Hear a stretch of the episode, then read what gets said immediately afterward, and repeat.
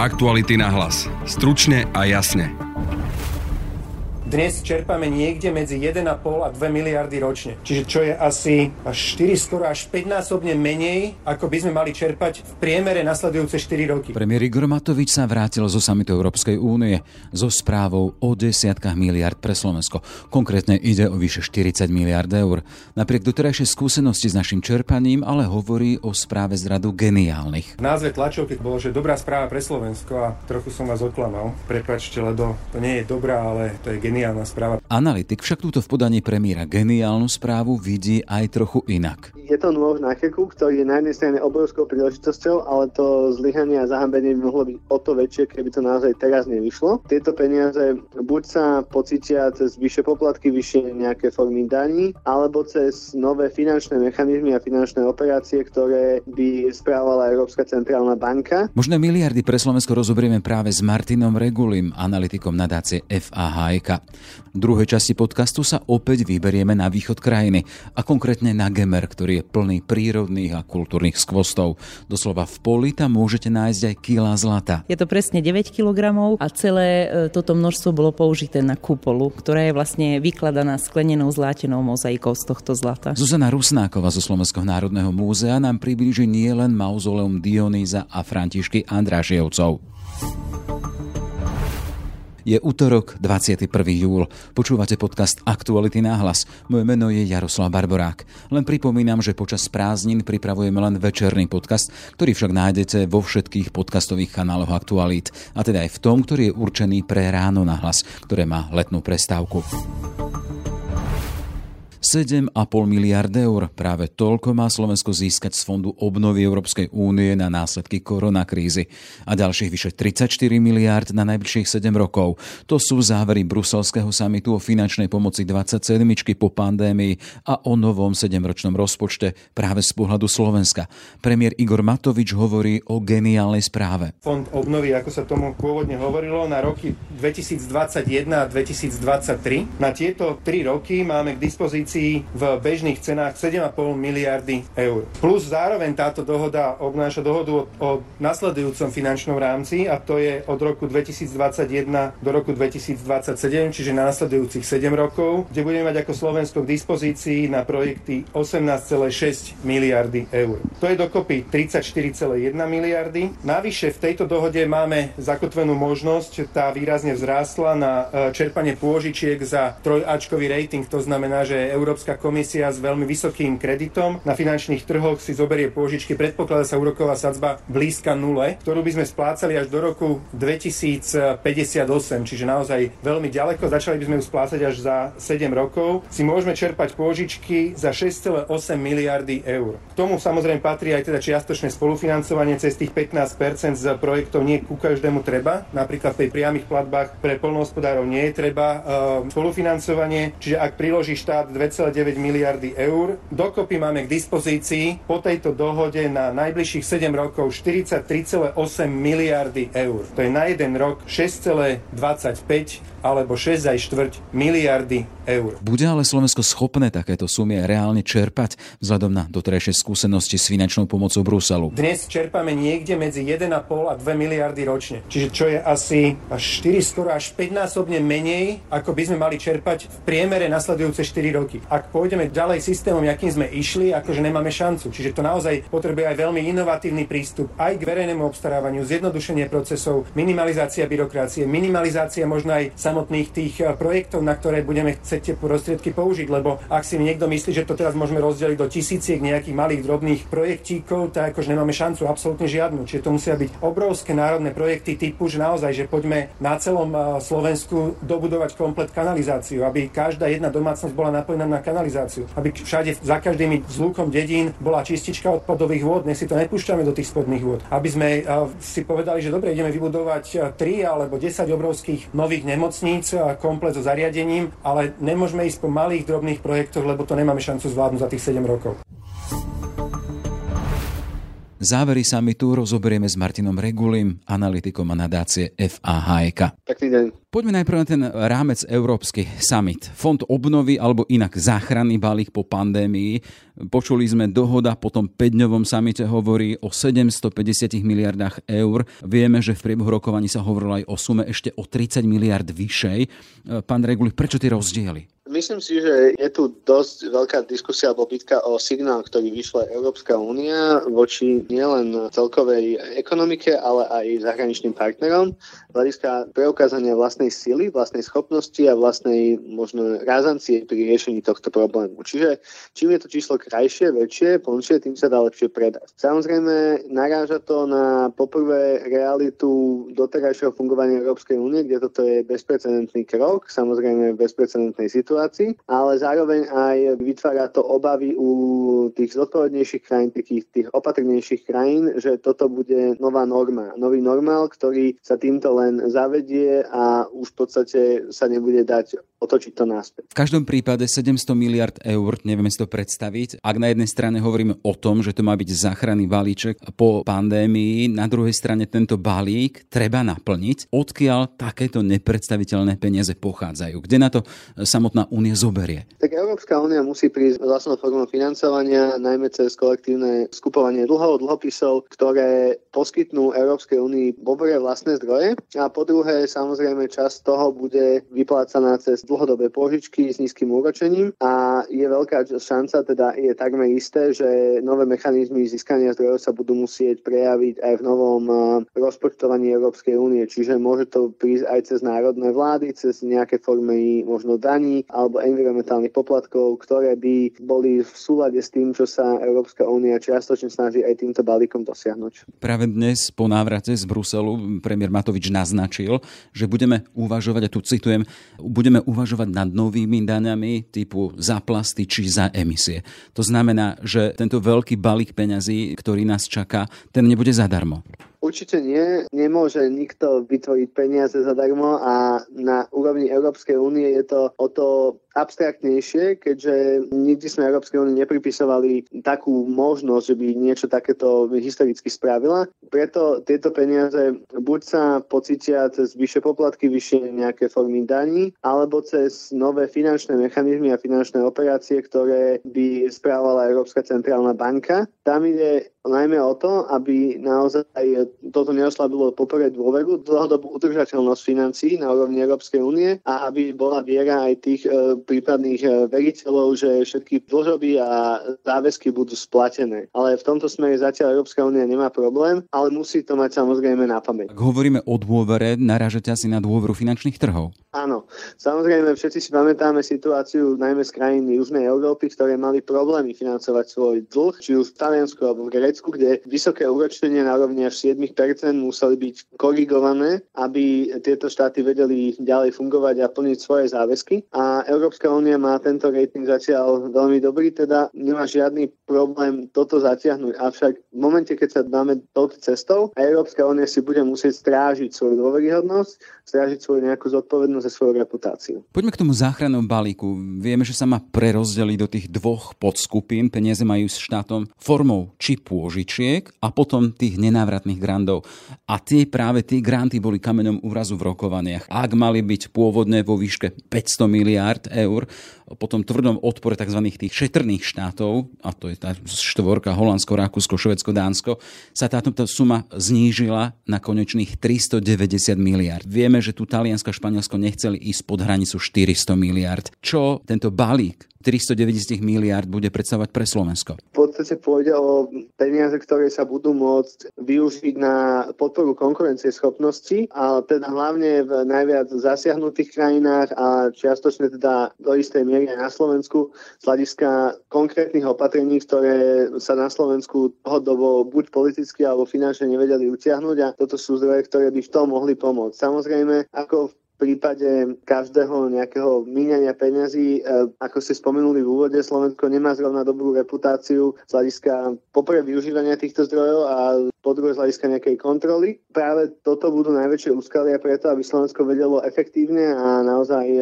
bez problémov tieto zdroje využiť práve na také projekty, ktoré dlhodobo, či už infraštruktúra, digitálna infraštruktúra, kde boli dlhodobo problémy a kríza umožnila to riešiť takto rázne a jednorazovo. V každom prípade máme skúsenosť u nás s čerpaným eurofondov a keď hovoríme o tomto záchrannom balíku, vieme, že máme pripravených 7,6 miliardy eur na tie roky 2021 až 2023. Ak sa nám doteraz darí čerpať priemerne na úrovni 2,5 miliardy ročne, tuto to vychádza podstatne viac budeme schopní absorbovať a pripraviť projekty, aby sme vôbec tieto peniaze mohli prijať a použiť?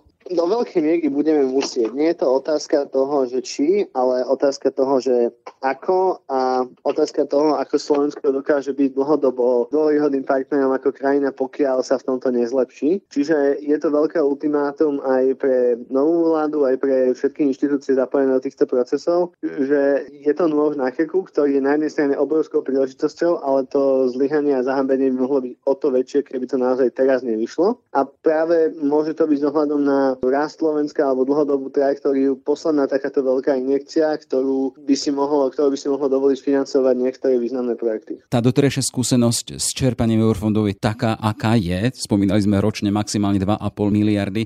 Dnes premiér po návrate z Bruselu hovorí o tom, že budeme musieť vymyslieť mechanizmy a projekty, akým spôsobom toto celé vyčerpať. Sme vôbec na to pripravení, ak premiér hovorí, že budeme musieť vymyslieť? Samozrejme, je tam e, rôzna forma prípravy, ktoré je potrebné vykonať. Poprvé je to potreba odborníkov, po druhé inštitucionálne nastavenie a nejaké zábezpeky a kontroly, aby všetko bolo využívané efektívne.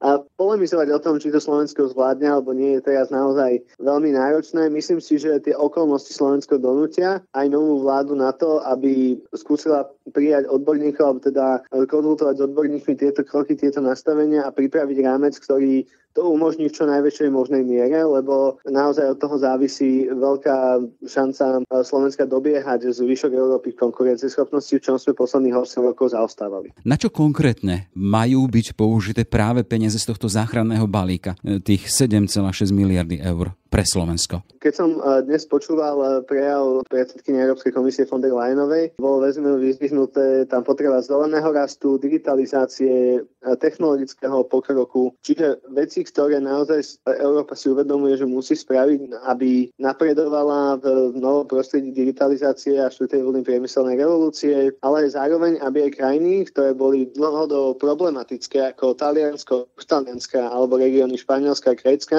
aby dobiehali strátený čas a aby využili tieto zdroje na infraštruktúru, na zlepšovanie možno vzdelávania, zdravotníctva. Čiže tie oblasti sa budú týkať hlavne fyzickej, digitálnej a verejnej infraštruktúry a v druhom rade aj celkovo na zlepšenie podnikateľského prostredia na prípravu toho nevyhnutného základu, aby podniky vedeli napredovať a fungovať v tejto dobe. Máte nádej, že tento balík Slovensko naozaj vyčerpá? Tu hovoríme stále o tom záchrannom balíku, nehovoríme ešte o tom rámci na tých ďalších 7 rokov? Myslím si, že je to o nastavení správnych priorít a procesov. Keď by som si mal na to staviť, či to Slovensko dá na 100%, tak skôr by som povedal, že nie, že tam budú určite rezervy, ale myslím si, že aj s nejakou snahou sa ukázať a sa poukázať na zlepšovanie procesov, myslím si, že mala by to byť priorita, ktorá by znamenala zlepšenie v tých naj, najproblematickejších oblastiach toho využívania, aby Slovensko naozaj ukázalo, že to vie a to chce robiť lepšie. Čiže ako vieru mám, ale určite by som na to nejak nestavil veľa peniazy. Ak by sme mali ísť teraz k tým pôžičkám, nenávratné granty, to je tých 390 miliard eur, ktoré sme hovorili doteraz, pri pôžičkách sa hovorí o 360 miliardách a aj tie, čo si stoja. Premiér spomínal splatnosť do roku 2057 e, cez takmer nulové úročenie. Čo to bude znamenať pre nás? Znamená to pre Slovensko možnosť ďalšieho financovania cez e, takúto formu požičiek, ktoré sú populárne, pretože nevždy ich vidieť v tom reálnom nejakom e, rozpočtovaní a presne, že Slovensko sa bude k ním musieť vrátiť neskôr z hľadiska doplácania. Myslím si, že je to ale zároveň oveľa väčšia výzva na to, aby tieto zdroje boli využívané s vyššou pridanou hodnotou. Že keď povedzme minieme 300 miliónov a, a tak, aby nám to prinieslo povedzme aspoň raz toľko na nejakých získaných balíkoch alebo získaných uh, investíciách. Čiže musí tam byť oveľa viac daná nejaká razancia na dlhodobú pridanú hodnotu, na návratnosť a na efektívnejšie využívanie. Keď hovoríte o tej pridanej hodnote, ako si to máme predstaviť? Keď vláda povedzme investuje do vybudovania digitálnej infraštruktúry, že peniaze, ktoré potečú z pridaného podnikania, z rozvoja regiónov, pomôžu vláde viac, než je tá suma, ktorú na to bola využitá a že dlhodobého hľadiska a Slovensko vďaka tomu bude získavať zdroje a nebudú to de facto prejedené peniaze. Vieme, že vicepremiérka práve pre spotrebovanie týchto peňazí pre veľké investície pani Remišová hovorí a bude mať úlohu pripraviť nejaký zásobník projektov.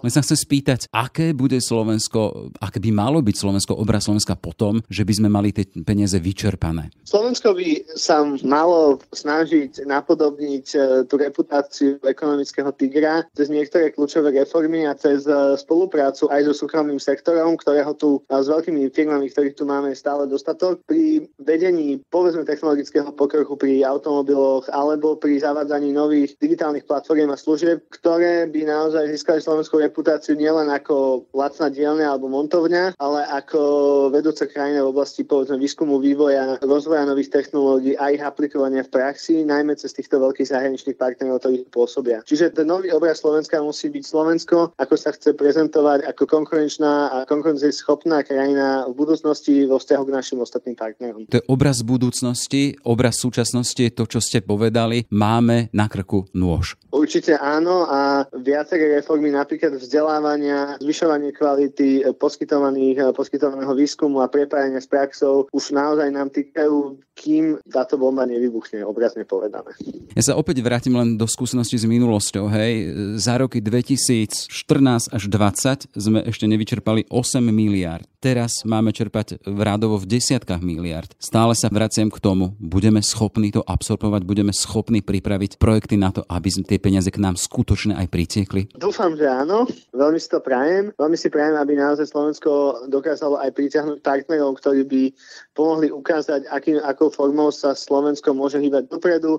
Prednedávnom napríklad pán Sulík hovoril o vodíkovej konferencii. Je potrebné pripraviť nápady, ktoré Slovensku môžu zadefinovať cestu dopredu, kde sa tie peniaze samozrejme budú ľahšie míňať. Potom je potrebné naozaj zadefinovať kľúčové oblasti, kde zaostávame a v kombinácii týchto dvoch by sme mohli uh, si prerozili tú sumu a využívať ju oveľa efektívnejšie, ale ako ste spomínali, prax je iná a toto je moje prianie, ako by som si želal, aby to vychádzalo, uvidíme, aká bude realita. Keď sa ešte vrátime k samotnému samitu, tým ďalším problémovým bodom, a to aspoň s optikou krajín Maďarsko a Polsko, to sú naši susedie v rámci V4, bolo to naviazanie finančnej pomoci na dodržiavanie princípov právneho štátu.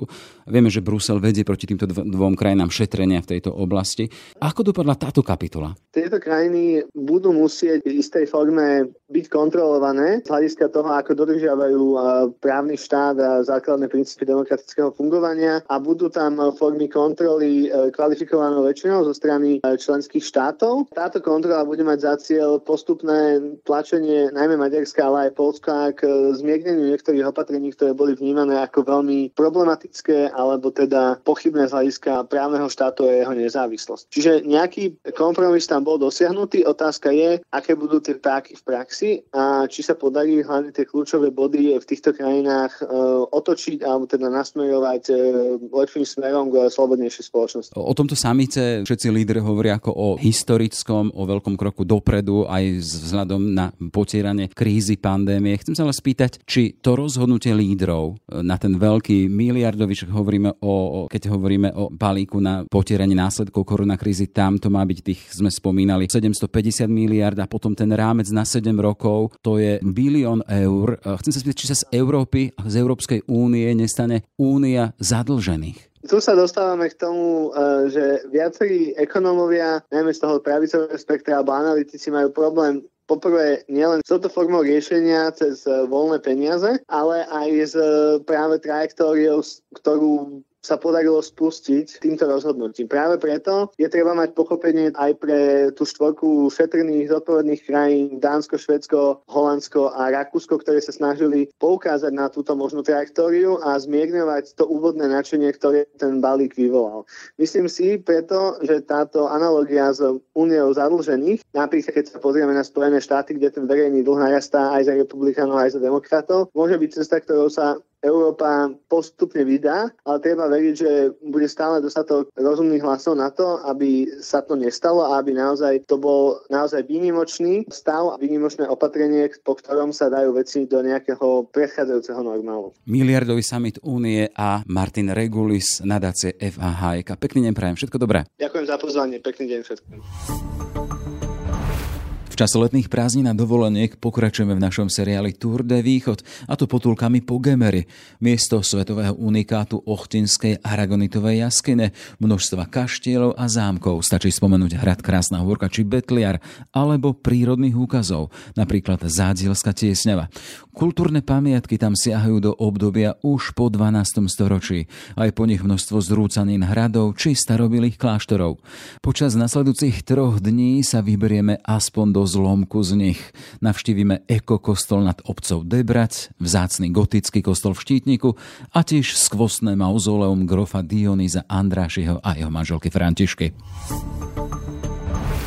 Aj 7 kg zlata uprostred pola, nedaleko krásnej hôrky a tuto pred horským prechodom Soroška. Aj to sa dá nájsť na Gemery. Bližšie si tom porozprávame s pani Zuzanou Rusnákovou, ktorá tuto robí sprievodkyňu v mauzoleu Dionýza Andrášieho a jeho manželky. Pekný deň prajem. Dobrý deň prajem. Pani Zuzana, ak hovorím o tých 7 kg zlata tuto v poli na Gemery, môžeme to vysvetliť? Tak e, oficiálne sa hovorí 9 kg zlata, že teda kupola má 9 kg. Takže ešte viac? Áno, ešte viac. Je to presne 9 kg a celé e, toto množstvo bolo použité na kupolu, ktorá je vlastne vykladaná sklenenou zlátenou mozaikou z tohto zlata. Len kvôli predstave, ak niekto bol či v Benátkach, či v niektorých z Rímska, alebo v Rávene v tých krásnych kostoloch, tak sú vyzdobené práve takýmto benátským zlatom, tak sa to hovorí, hej?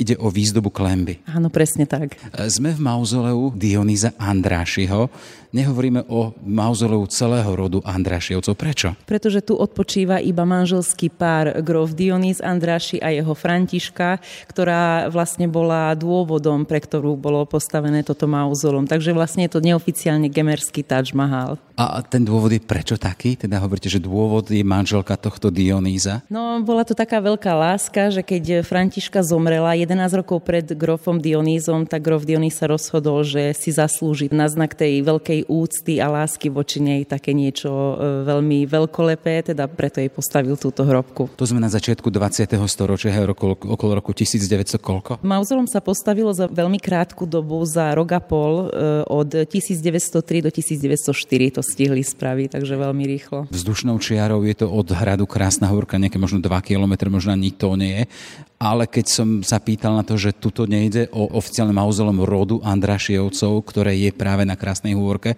prečo Dionýz a jeho manželka majú mauzolom oddelené? Tak jeden dôvod som vlastne už aj povedala, pretože chcel e, hrobku teda pre Františku, ktorá by bola iba teda pre ňu, na znak e, tej lásky voči nej, ale taktiež oni celý život vlastne žili takým, dá sa povedať, životom v exile, keďže Františku Andrášievci nikdy medzi seba tak naozaj nepriz, e, neuznali. A prečo?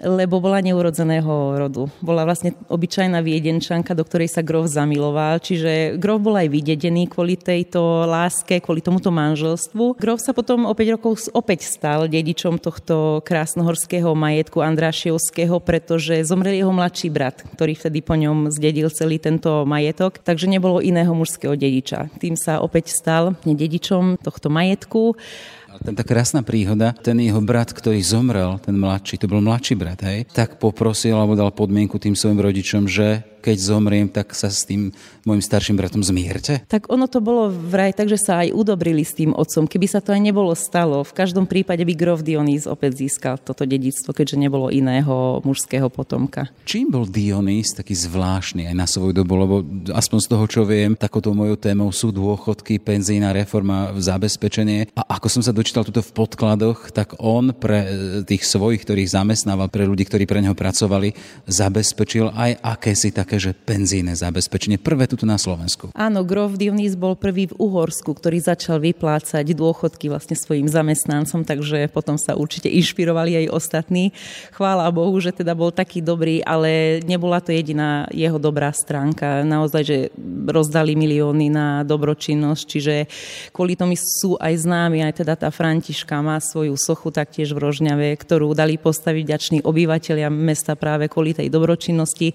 Takže ten dôchodkový systém aj v úvodzovkách nebola jediná pozitívna vec, ktorú spravili pre okolitých občanov alebo pre ľudí. A nielen tu v okolí Rožňavy, ale ich dobročinnosť siahla takmer po celé územie bývalého Úorska. Z čoho mali tie príjmy, aby mohli takýmto spôsobom aj podporovať svojich podaných už potom v dôchodkovom veku? Čiže z čoho boli tie zdroje, zdroje príjmov rodu Andrašievcov?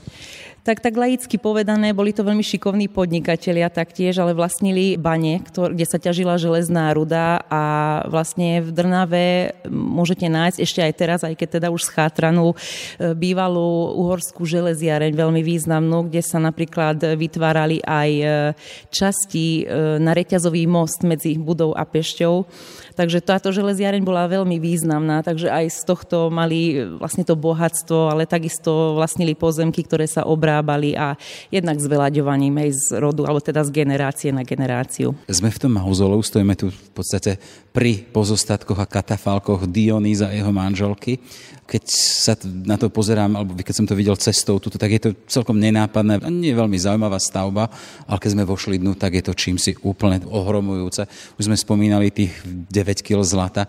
Čím je toto mauzoleum aj pre vás, ale aj pre ľudí, ktorí tu chodia, naozaj takým, že to jednoducho láka, priťahuje? No jednak tou históriou tej lásky, pretože dá sa povedať, keď tak, tak poviem naozaj, že laicky, že to bola vlastne popoluška vydatá za princa, i bol to Grova, samozrejme obyčajná viedenčanka, ale jednak tá história lásky, ale mauzoleum je veľmi krásna secesná pamiatka, taká naozaj, že jedinečná svojho druhu, nielen tu na Slovensku, ale aj v Európe. A vlastne je zvnútra vykladaná, alebo teda obložená, presnejšie povedané, mramormi e, z viacerých kútov sveta, okrem teda tej vzácnej e, kupoly, ktorú sme už spomínali. A buďme konkrétni, ak hovoríte z viacerých kútov sveta, z ktorých kútov sveta.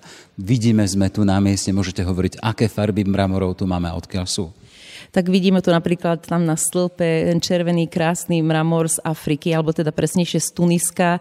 Rúžový pochádza z Maďarska, čierny zo Švajčiarska a taktiež je veľmi e, vzácný materiál na tomto stĺpe, ktorý nie je mramor, ale polodrahokam onyx, ktorý dokonca pochádza až z Mexika, ale takisto nájdeme na stenách e, mramor z Rakúska, z Rumunska, z Grécka. Je ich tu ešte naozaj teda hodne, ale tie najvzácnejšie som vám určite spomenula. A to sme v podstate v priestore, ktoré má koľko? 20-30 metrov štvorcových. Áno, nejak tak. Už len pri tom, ako ste vymenovali e, tie mramory áno, a tie materiály, to je symbol toho, že ten Dionys a Andraševci boli bohatí.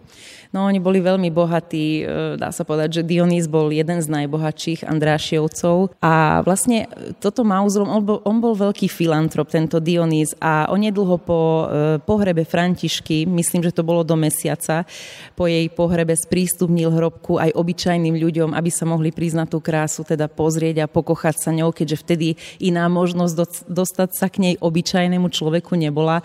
Takže zároveň spojil aj príjemné teda s užitočným a tí ľudia sem chodili a kochali sa. No nemohol tušiť, že niekedy budú lietadla, nasadnú na lietadla, odletia si do tej Raveny, do Ríma, e, pokochať sa podobnou krásou, ako je táto.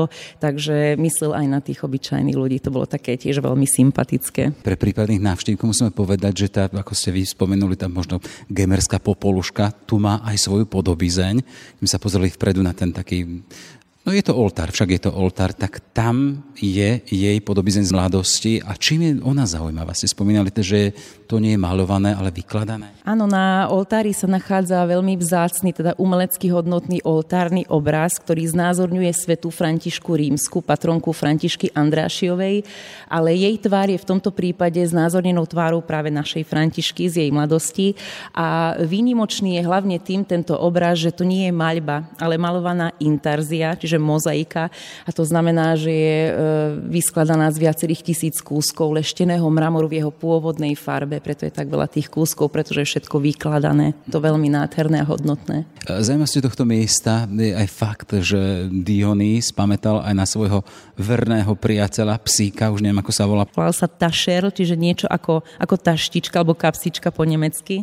A ako má mauzoleum manželka Dionýza a samotný Dionýz, tak za touto budovou je hrobček toho psíka aj s krásnou sochou toho jazvečika, hej? Áno, za mauzolom v parku nájdete náhrobný pomník ich verného psíka. Žil 20 rokov, čiže veľmi krásneho veku sa dožil, bol to ich tzv. rodinný miláčik, čiže taká posledná vôľa alebo jedna z posledných želaní grovky predtým, než zomrela, bolo, aby ten psík bol blízko nej pochovaný. Samozrejme určite netušila, že bude mať niečo tak veľkolepé nad sebou, teda to mauzolum, takže predpokladám, že si myslela, že niekde do cintorína bude ku nej pochovaný, ale Grov jej splnil aj toto želanie, čiže dal ho pochovať tu. E, vlastne socha nad tým pomníčkom je vystavená v životnej veľkosti a pod sochou je veľmi pekný nemecký nápis Troje um troje, čo po slovensky znamená vernosť za vernosť.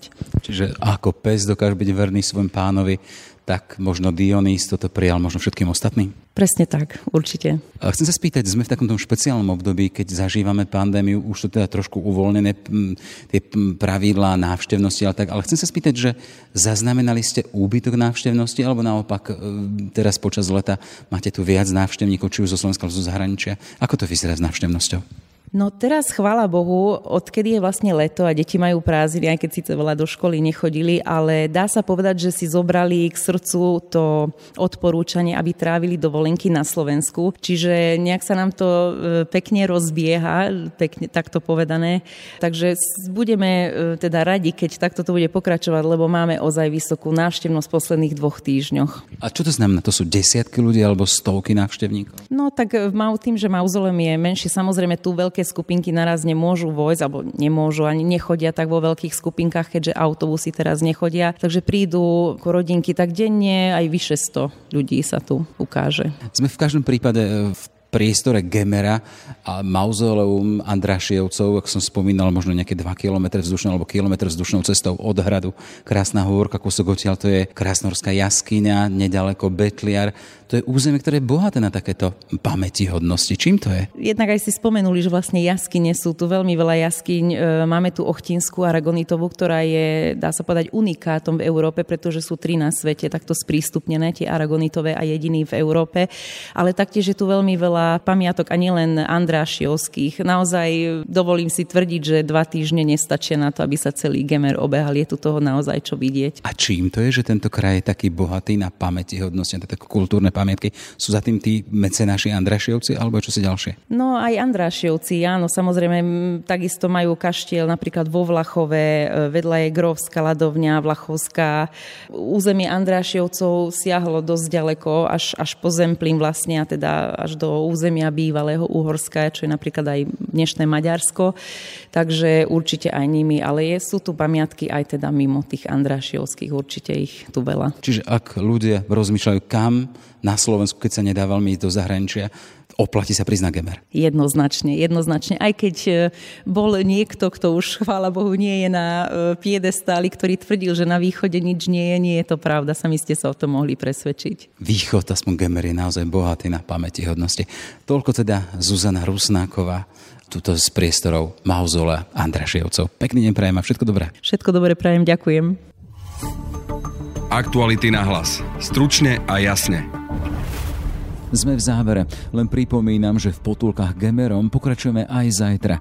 Na dnešnom podcaste spolupracovala Tatiana Škultétiová. Pekný deň želá Jaroslav Barborák.